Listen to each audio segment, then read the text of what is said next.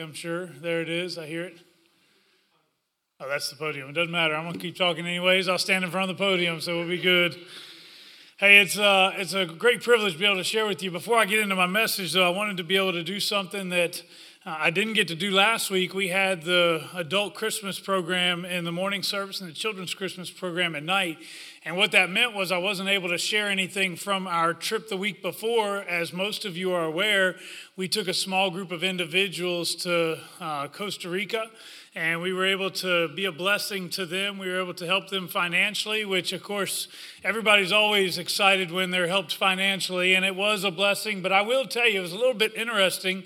I think they were more excited about some, something else that we brought than they were the financial resources. They were very grateful for the financial resources. Um, the pastor had emailed us ahead of time and just said, if you happen to have anything like an old projector, if you could bring that, that would be great. And there's no way he could have known that we just remodeled the youth room not that long ago. And when we remodeled it, we put large TVs on the wall, and now we have a projector that has not been being used. So we were able to bring that to them. We brought it to them on Friday evening. I will tell you, Friday was probably the longest day of travel that I have ever been a part of. It would not be an exaggeration to say that we traveled for more than 18 hours that day. Now, that is a lot of traveling. That's not even the two hour service in between or anything like that, but 18 hours worth of travel. We were able to give them the projector on Friday night. By Saturday, the pastor had already posted a video of them using the projector in a youth service. So they were so excited to be able to use. Uh, what we had available. What's interesting is that projector never would have been of a whole lot of value to us moving forward but it is an incredible blessing to them. I celebrate the partnership that we have with them, that we are able to invest in them and to be able to love on them. We were able to be in a couple other services throughout the weekend, and it. Uh, someone asked how the vacation was. Well, I preached twice, so I'm not sure it's really a vacation and we were able to serve and be a blessing to a lot of people. So uh, thank you for allowing us to go. There were four of us total that went Tim, Hannah, myself, and a young man named Jaden who normally attends the second service. It truly was a blessing, so thank you for allowing us to go and to be a blessing to them. I read a passage to you earlier, and I don't want to read the entire passage to you again at this point, but I want to remind you what it comes from. It comes from the book of Ezra. Ezra chapter 3, I read verses 10 through 13, and if you want, you can go ahead and turn there already, and it will make it easier as I reference to some of those verses in that passage. Let me begin while you're turning there by asking a couple questions. Can you imagine a time when the voice of God might be crushed. Can you imagine a time when even our place of worship would be shuttered, even destroyed, or burned to the ground? I'm not talking about by way of natural disaster or some sort of accident. I'm talking about because of a hatred for everything that the church represents. Perhaps this doesn't sound too far fetched to you today. Certainly, our world has become more hostile toward the message of Christ in recent years. Our world loves to hear about the promised blessing of God. Yet the expectations and accountability of God seem far less of an attraction for most people in our culture. Tell me what you're going to give me, don't tell me what you want me to do. Well, during the time of Ezra, such was the condition of Israel and more specifically, even for the temple. It is debatable as to whether Ezra and Nehemiah's stories occurred during the exact same time period or one maybe right after the other. But both individuals are tasked with rebuilding. Nehemiah is tasked with rebuilding the walls of Jerusalem as they had been completely destroyed by Babylonian invaders. The Israelites are immediately scattered with many falling into captivity at the hands of the Babylonians and many more falling to the sword. Some probably escaped lived like nomads without a place to call home. Clearly, the walls were the first thing to fall in this invasion. The temple would have been the last thing to fall, but it did fall. Know that the loss of the city walls would have been significant as they became vulnerable to the attacks from all sides. They lost their sense of security. It was kind of like the walls of Jericho. As long as they had their big, tall, thick walls, they felt pretty good about themselves. But take away the wall, and their hearts are suddenly filled with great fear. But this is nothing compared to the loss of the temple. To the people of Israel, the temple stood as a reminder that God was still with them. It gave them a place where they could run, where they could find comfort and peace. It reminded them of a greater time when all was right in the world and Israel was strong and prosperous. It was a place where they could run for healing, for forgiveness, and for vision regarding what tomorrow might hold. But suddenly it was no more. Years would pass before Ezra is tasked with rebuilding the temple, and they would begin by renewing the foundation, as we read in the beginning of Ezra chapter 3. This is a reference to the structural needs of the temple, but it is more than structural. Notice that those who are mentioned in this passage are not builders or masonry experts. We're talking about the priests and the Levites. If they are to restore the temple to what it ought to be, it would need to be more than just a beautiful building with a good foundation. It would need to be more than just a reflection of what used to be. It would need to be a place that is centered on God's character, God's law, and God's promises. Likewise, let me make clear that I am incredibly grateful for the facilities that we are blessed with here at Trinity Wesleyan Church. I've had other pastors who have visited our church for various district functions or sometimes just to stop by and say hello. At some point or another, the conversation usually comes up about how blessed we are to have the facilities that we have. I mean, how many churches of 230 or so people have such a beautiful sanctuary? And a family life center that is as well cared for as ours. We are very blessed. But even if we have the most beautiful facilities in the world, if we are not centered on God's character, God's law, and God's promises, then we are nowhere near as beautiful as we think we are. We are to be a church that is lifting up the name of Jesus Christ above everything else. We are to be a church that is calling people to live holy lives. And we are to be a church that is pressing on to take hold of the prize to which God has called us heavenward. And in all of these things, we are to be displaying the love of God. It is interesting that as the priests and the Levites lead the people in worship, they begin with a familiar refrain.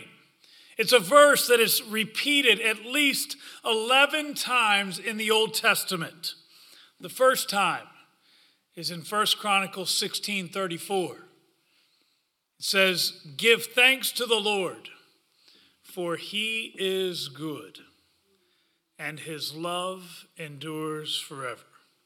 It might be worded slightly different in some passages, as it is in our passage, specifically referencing his goodness toward Israel, but the principle remains the same.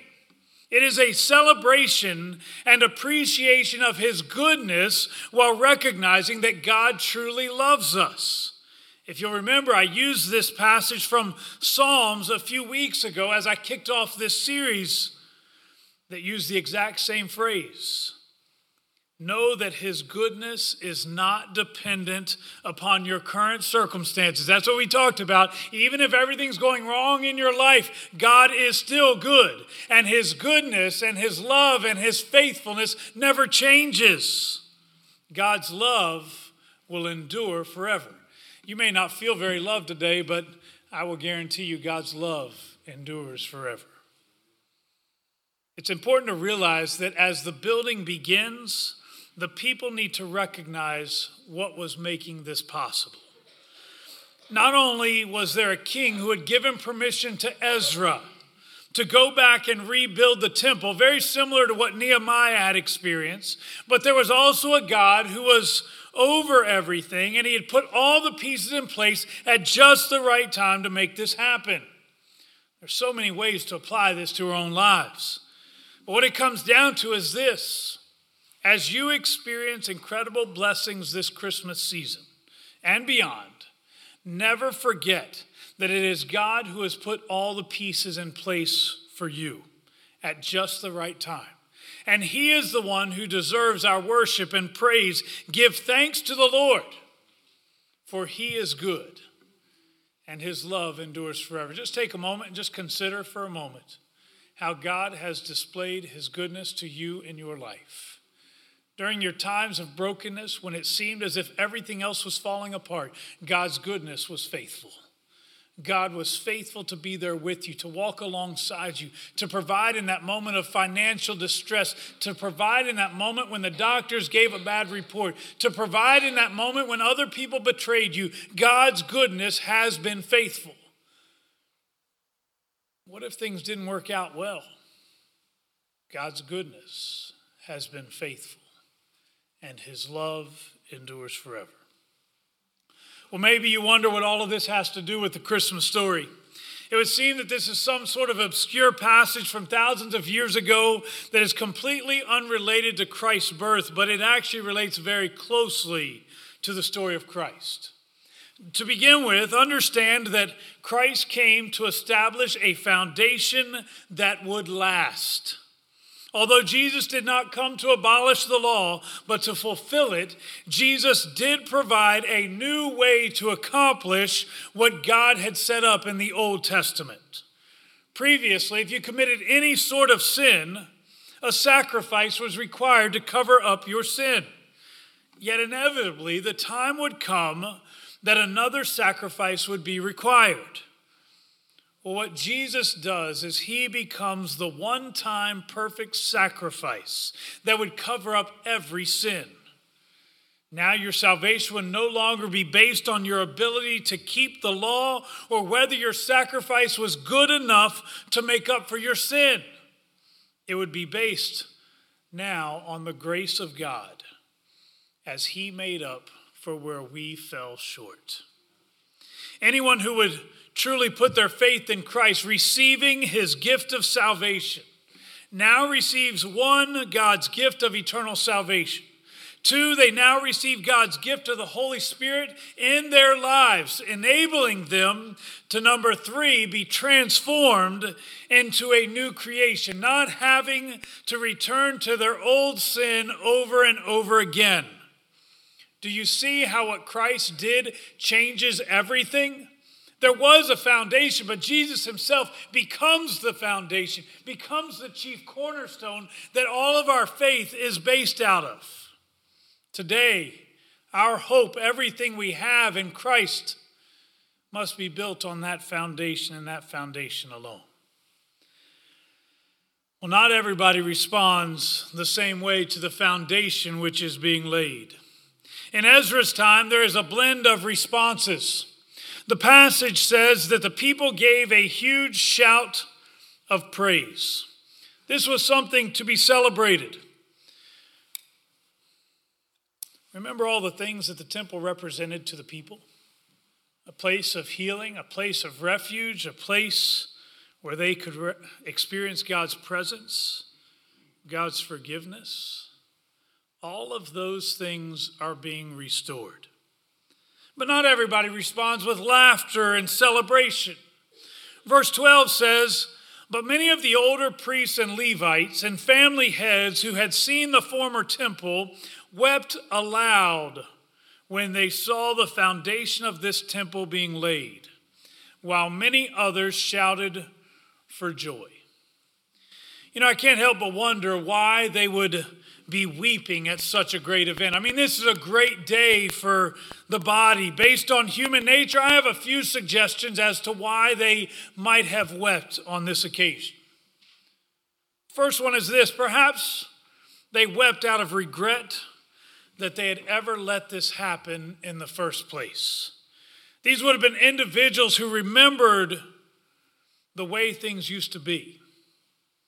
They knew that God had instructed Joshua and the Israelites that they were to be faithful to God's law, meditating on it day and night, not turning to the right or to the left. They knew that as Joshua was instructed in this, that they were told that if they would be faithful in this, that God would continually bless them and make them prosperous. Clearly, somewhere along the way, they had lost their devotion to God, and the promise of blessing and prosperity apparently was no longer being extended. Maybe as they see this happening, they realize, man, we messed up. Somewhere along the way, we got our eyes fixed on something that didn't matter. We got caught up in the music. We got caught up in the leaders and who we were going to follow. And we were no longer fixing our eyes on the law that God had given. Maybe they wept out of regret. Maybe they wept out of disappointment that what was being done today paled in comparison to the past. I've been around the church long enough that I remember the way things used to be, and I think I'm probably not the only one here who would say that. I've been serving the Lord for almost 30 years, although I've actually attended the church for even longer. Much has changed over those years. The songs that we sing are different. For many, the sermons that are preached are different. The people in the pews are different. We are busier. There are more things going on in our lives. Have you ever looked out at the church today, or maybe even the church that is yet to come, and grieved over its perceived lack of authenticity? Where you thought, you guys just don't know what church is supposed to be about. Sure, they may look godly, but they're not like the church of our day. Please note that there are those who legitimately are suspect within the church. The Apostle Paul warned of such people who would take on a form of godliness yet deny its power, no longer expecting the transforming power of God to work in us. But there are times that our heritage can blind us to the great things that God is doing in the present and in the future.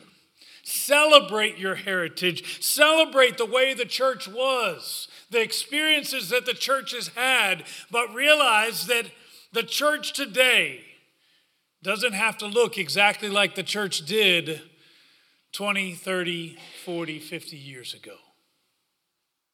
We do need to have our eyes fixed on Jesus Christ the author and perfecter of our faith, who for the joy set before him endured the cross, scorning its shame, and sat down at the right hand of the throne of God. We do have to keep our eyes fixed ahead. But it doesn't mean that the church will look just like it did way back when. There is a third possibility as to why some wept on this occasion. Perhaps they wept simply because they had tears of joy realizing the greatness of what was happening. You know what was happening here? A second chance. A possibility is that these older priests and these Levites were overwhelmed with emotion, realizing that God was giving his people a second chance. God had told them, You be faithful, and I will reward you, I will bless you, I will make you prosperous. I wonder how many of those priests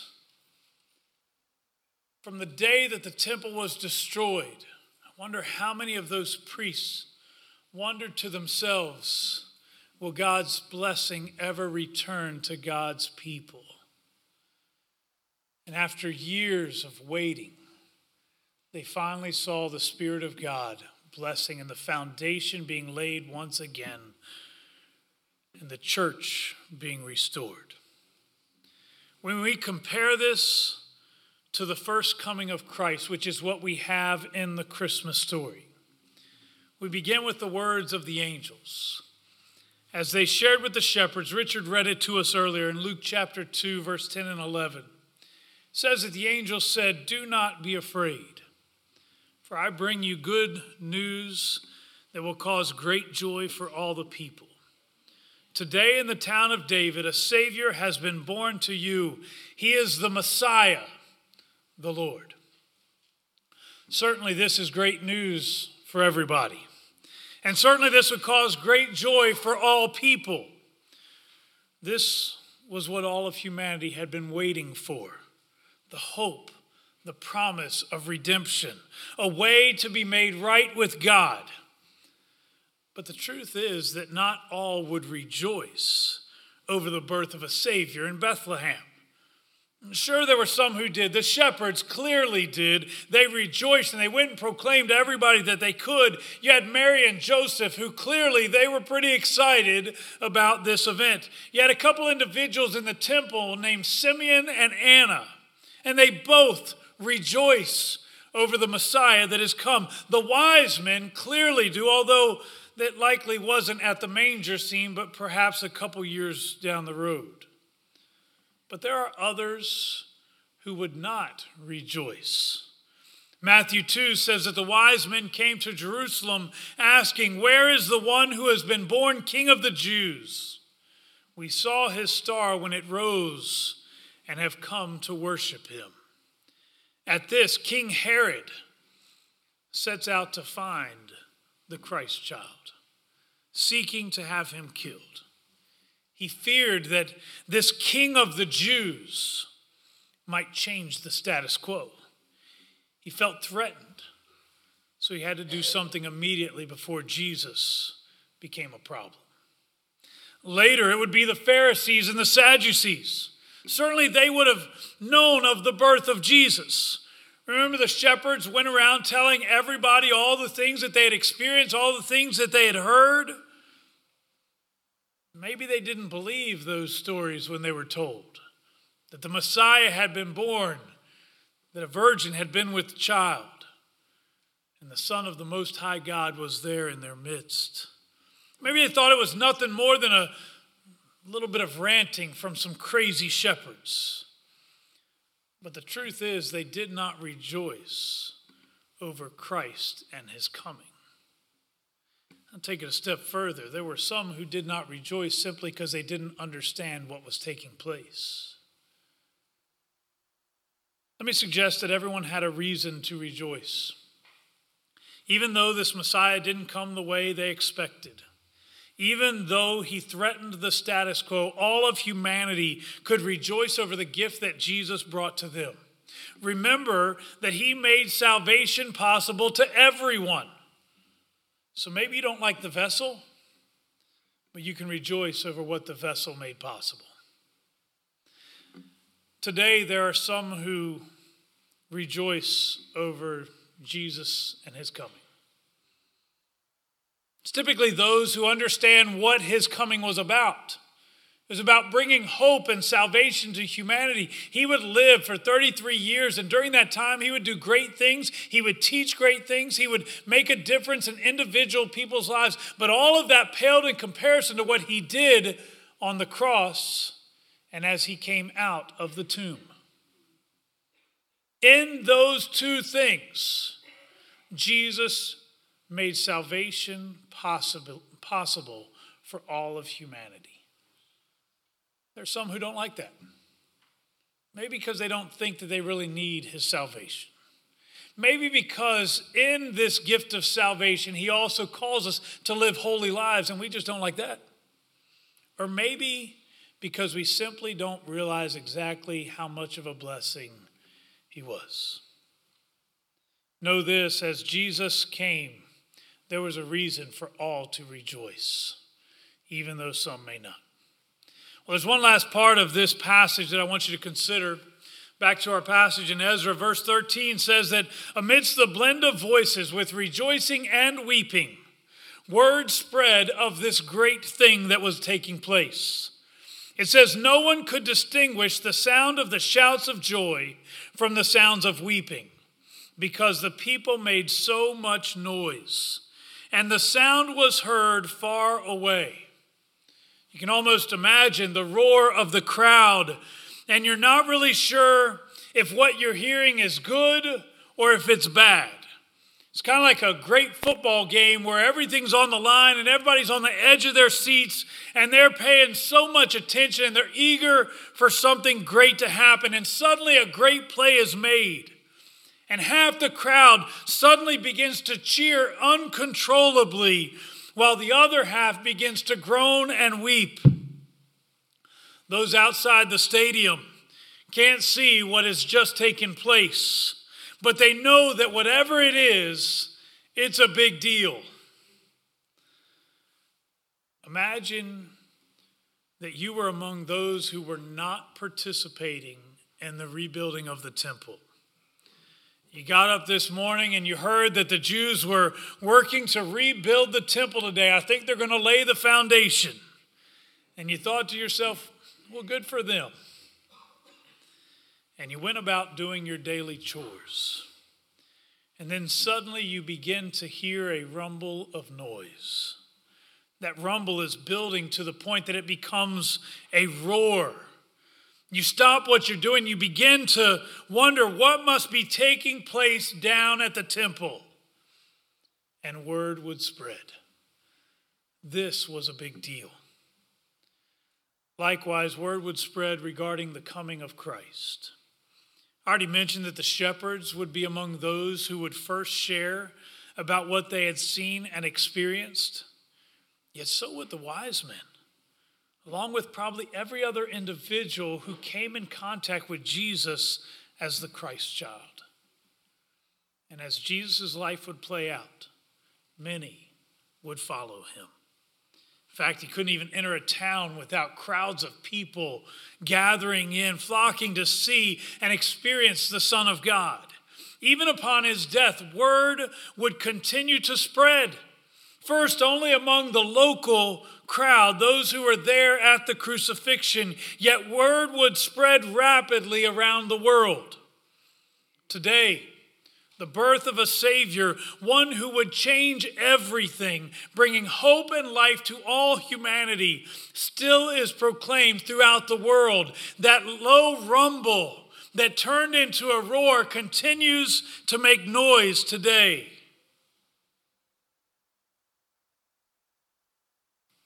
Today, the birth of a Savior still ought to mean something to us. Do you realize today? that as you proclaim the birth of the Messiah, that you are a part of the greatest story ever told? Let your voice be heard. Let it be a voice of celebration and joy as we proclaim together that this holiday is truly about a Savior who came for us. I encourage you, over the next few days, enjoy your time with your family open presents, give presents, enjoy fellowship, enjoy eating. But in the midst of it all, make sure that Christ is at the center of it. On the day of the triumphal entry, long after Christ's birth, about 33 years later, Jesus enters Jerusalem. By the way, the same place where the temple had been rebuilt in Ezra. Jesus enters Jerusalem and Jesus declares that if the people didn't praise the Lord that day, that the rocks would cry out in their place. May the rocks never cry out in my place. Instead, let us proclaim the words of Psalm 8, which says, Lord, our Lord, how majestic is your name in all the earth. You have set your glory in the heavens through the praise of children and infants. Isn't it the praise of children and infants? Christmas is so much better when there are kids around. We celebrate with them because we want to see the look on their faces when they receive these great gifts. But the greatest gift they will ever receive is Jesus Christ. Through the praise of children and infants, you have established a stronghold against your enemies to silence the foe and the avenger. When I consider your heavens, the work of your fingers, the moon and the stars which you have set in place, what is mankind that you are mindful of them? human beings that you care for them. You have made them a little lower than the angels and crowned them with glory and honor. You made them rulers over the works of your hands. You put everything under their feet all flocks and herds and animals of the wild, the birds in the sky, the fish in the sea, and all that swim in the paths of the sea. Lord, our Lord, how majestic is your name in all the earth.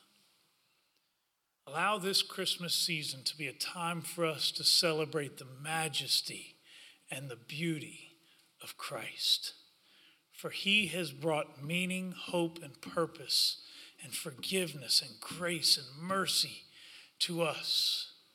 And today, we have a reason to celebrate.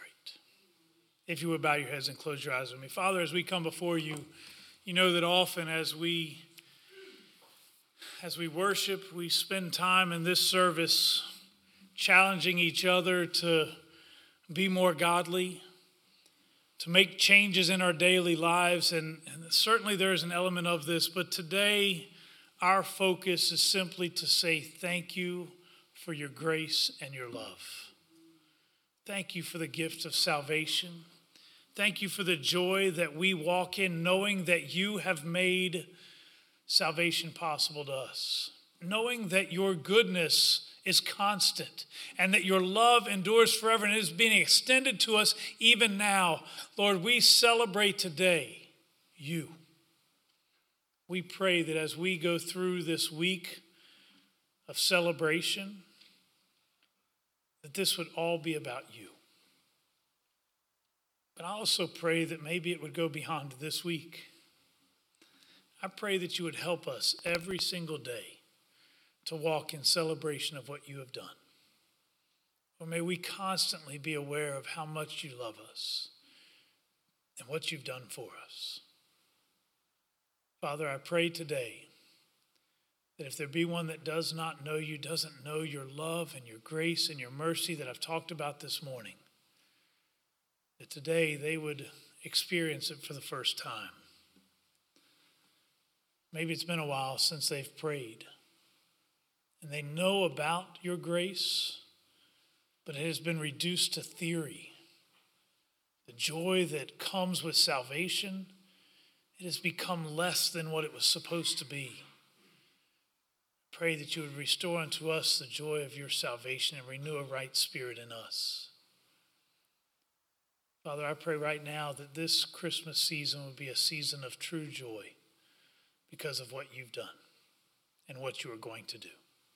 Fill us with your spirit today and be honored in the way we live. In Christ's name we pray. Amen. It is a blessing to have each of you with us. I do want to just mention Jerry did give an announcement for Tuesday night. We have our uh, Christmas Eve service that'll be here. That is at 6 o'clock. I will say this I am very conscious of the fact that Christmas Eve is a very busy time for families.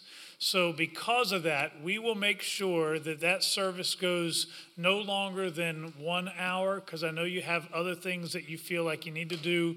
Um, wrapping presents, doing all the last minute shopping. Not that anyone will be waiting until then to do it. Uh, but uh, 6 o'clock until 7 o'clock here. It will include a candle lighting cer- ceremony. It will also include, uh, we celebrate the Lord's Supper as a part of that. And then there'll be several songs and a brief message as well. So we really would love to have as many of you as possible. Uh, invite a neighbor or a friend. You know, Christmas is a time of year that people will come to church, but they will not show up for another time of year for some folks. So let me encourage you use Tuesday night as an opportunity to bring folks. I'm telling you already, you get the sneak peek. On Tuesday night, I will be sharing a gospel message, and I would love more than anything else to have individuals find Christ and have a brand new understanding of what Christmas is about. So we invite you to come Tuesday night if you can bring some other folks with you. Thank you for being with us this morning, and go in peace.